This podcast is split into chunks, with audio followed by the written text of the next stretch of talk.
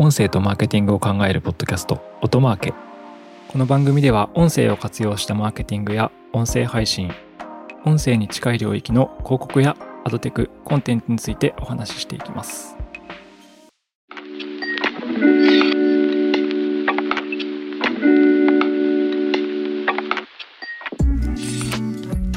音なるの高橋哲司です。八木大輔です。はい、えー新年3回目の更新ですかねそうですね。はい本日は、えー音声合成についてお話しできればと思いますまた、マニアマニアックって言うとあれですけど、そう、まあ、最新技術ですねそうですね。はい。はい。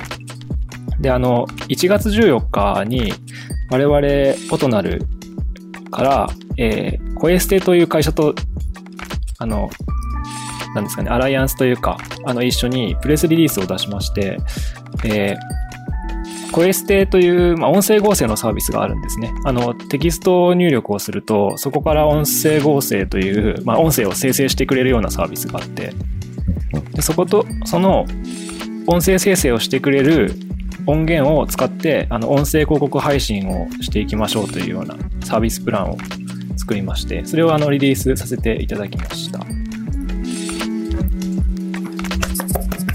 はい。あリリースというかまあリリースはよくいろいろ打ってるんですけど、まあ、音声合成絡みのものは、まあ、初めてかな実はちょっと前に全く違う文脈で出したことがあるんですけど。で音声合成ってそもそも何だったっけとかあのどうやって作るのとかっていう話とかが、まあ、面白い話ですし今後あの音声マーケティングに実はちょっと長い目で見ると非常に重要なイノベーションなんじゃないかみたいなところもあってお話ししていければなと思いました。まあ、音声合成とはっていう部分から話していくと、まあ、ごなん合成音声、音声合成。音声合成ですね、正しくは。一般ワードはね。うん、うん、うん。音声合成。ね、合成音声とどっちだよって思うんですけど、音声合成が一般的な活用方法です。多分英語の翻訳なんだと思うんですけどね。元々うん、うん、うん、うん。はい。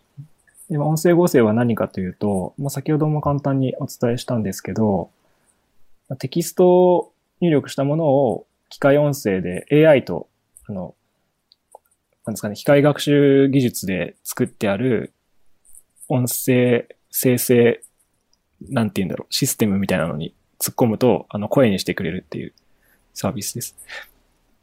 これって、その、誰の声でもないんですかね？えっと、誰かの声です。ですよね。はい。だから合成をすることによって、なんか合成っていうとフュフュージョンみたいな、誰かの声と誰かの声がみたいに見えますけど、合体ではないです。音声合体ではない。はい。そうで、あの、一番身近な音声合成は、まあ、皆さん実は結構使っていて、あの、うんあれですね、Google ホームとか、はい。Alexa とかのスマートスピーカー、うんうんあれで喋ってる、よく私もあの、Google ホームに、こんにちは、大輔さんって言われるんですけど、あそんな、今そんな片言じゃないかな。そうですね。あれが音声合成です。音声合成の声ですね。むしろその、片言じゃないって言いましたけど、そこがまあ、音声合成のポイントというか、一人の人の声を、まあ、大量に、あの、なんていうんですかね、重ねて合成す、重ねてというか、うん。あの、取り溜めて合成することによって、スムーズな発話だったりとか発音ができるっていうところですよね。そうですね。スムーズな発話もがまあできるようになってますね。で、うん何でも喋らせられるっていうことですね。その考えると入れといたやつじゃなくてってことですよね。そうですね。そう考えると、悪用されると怖いサービスではありますよそうですね。ね。ね。なんかそれで収録、変なこと喋らせて収録させられたりとかしたら、そういう問題はまた出てきそうなんですけど、はい。そう、実はですね、あの、音声合成と、この私たちオトナルとは深い関わりがありまして、あの、私たちオトナルはスーパーウルトラベンチャーなので、まあ、非常にあの、事業領域が広くてですね、昔を振り返ると。はい。昔音声合成作ってましたっていう。まあ、昔って言っても1年半とか、まあ 2, 2年ちょっと前ぐらいですよね。そうですね。い1.5年ぐらい前か？なはい。そう、オトナルはですね、音声広告事業をやる前は音声合成を作っていたことがあるんですね。で、まあ、さっきの八木さんの説明だと、あの、AI とかを使って合成した音声って話なので非常に高尚なものに聞こえますが、まあ我々もやってましたと。うん。まあ、あの、技術は高尚ですよ。結構。そうですね。簡単にはできないけど、はい。あの、まあ、素材とかが、つまあ、作り方の部分で言うと、その、うんうんやろうと思えばできなくはないっていう感じなんですよね。なるほど。そう。で、高橋さんとね、二人で昔、あの、カラオケに行って作ろうとしてました。これだけ聞くと全く意味わかんないですよね。あの、個室カラオケみたいなところに機材を持ってこもって、エアコン、真夏、真冬？真夏でしたよね。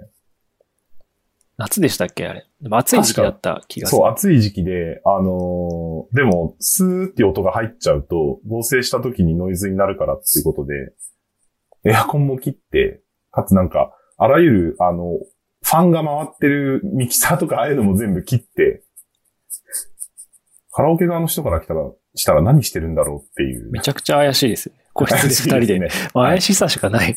汗だらだらに感じて。確かに。そう。あの、で、な、なんでそのカラオケにこもったかっていう話をするためには多分音声合成の作り方の説明をしないといけないと思うんですけど、はい。はい。音声合成はですね、合成と言ってるだけあって、素材をこうガチャッと、いや、ガチャッとというかぐちゃぐちゃなのかわかんないんですけど、効果をうんうん。混ぜて作るっていう感じです。で、音声合成に素材になる、あの、言葉のワードがあって、うんうん。コーパスって言うんですけど、はい。例えばその、一定のセンテンスの文章を、まあ、600パターンとか1000パターンとかを大量に取るんですよね。なんか今日はいい天気である。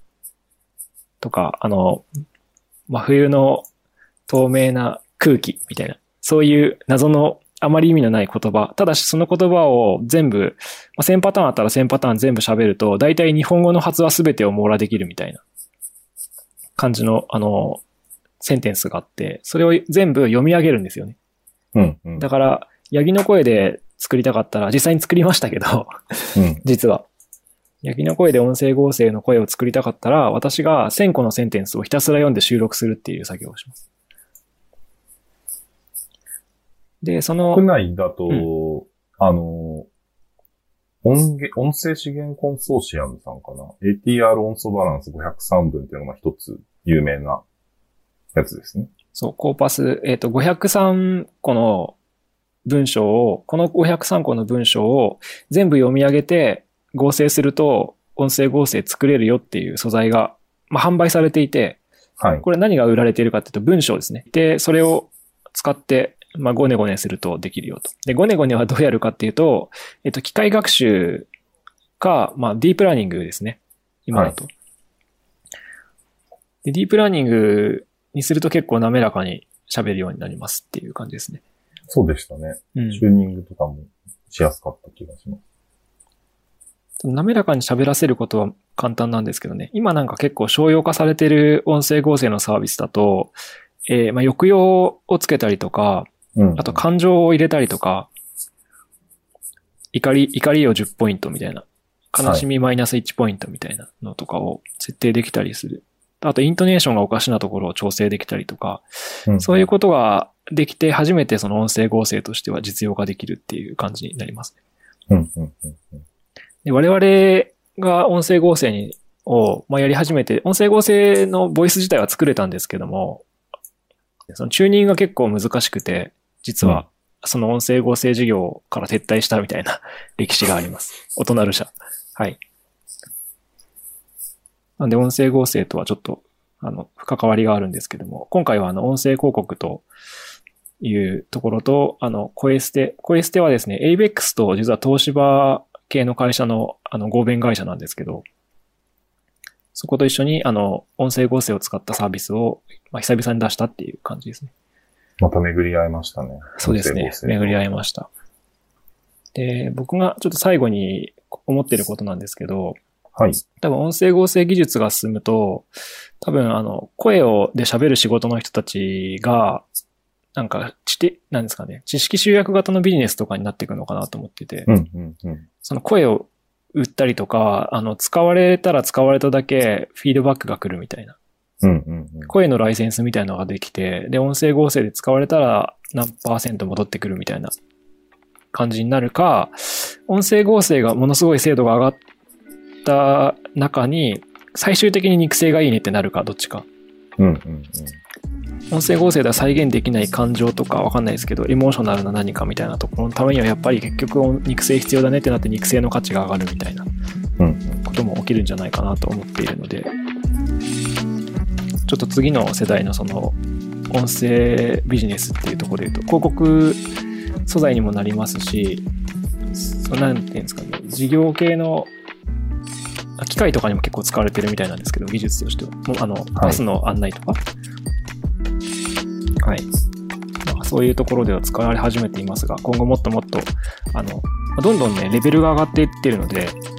滑らかさとかね、あの、うんすごいスピードで、すごく実用化されていくのかなというふうに思っております。やっぱりそのパーソナライズされたサービスが増えていく中で、こういうものの需要っていうのはどんどん上がってくると思う。そうですね。広告はも、その人に向けたメッセージをその時のために準備しておけば、例えば1000パターンとかでも用意できちゃうんで、うん。広告クリエイティブを。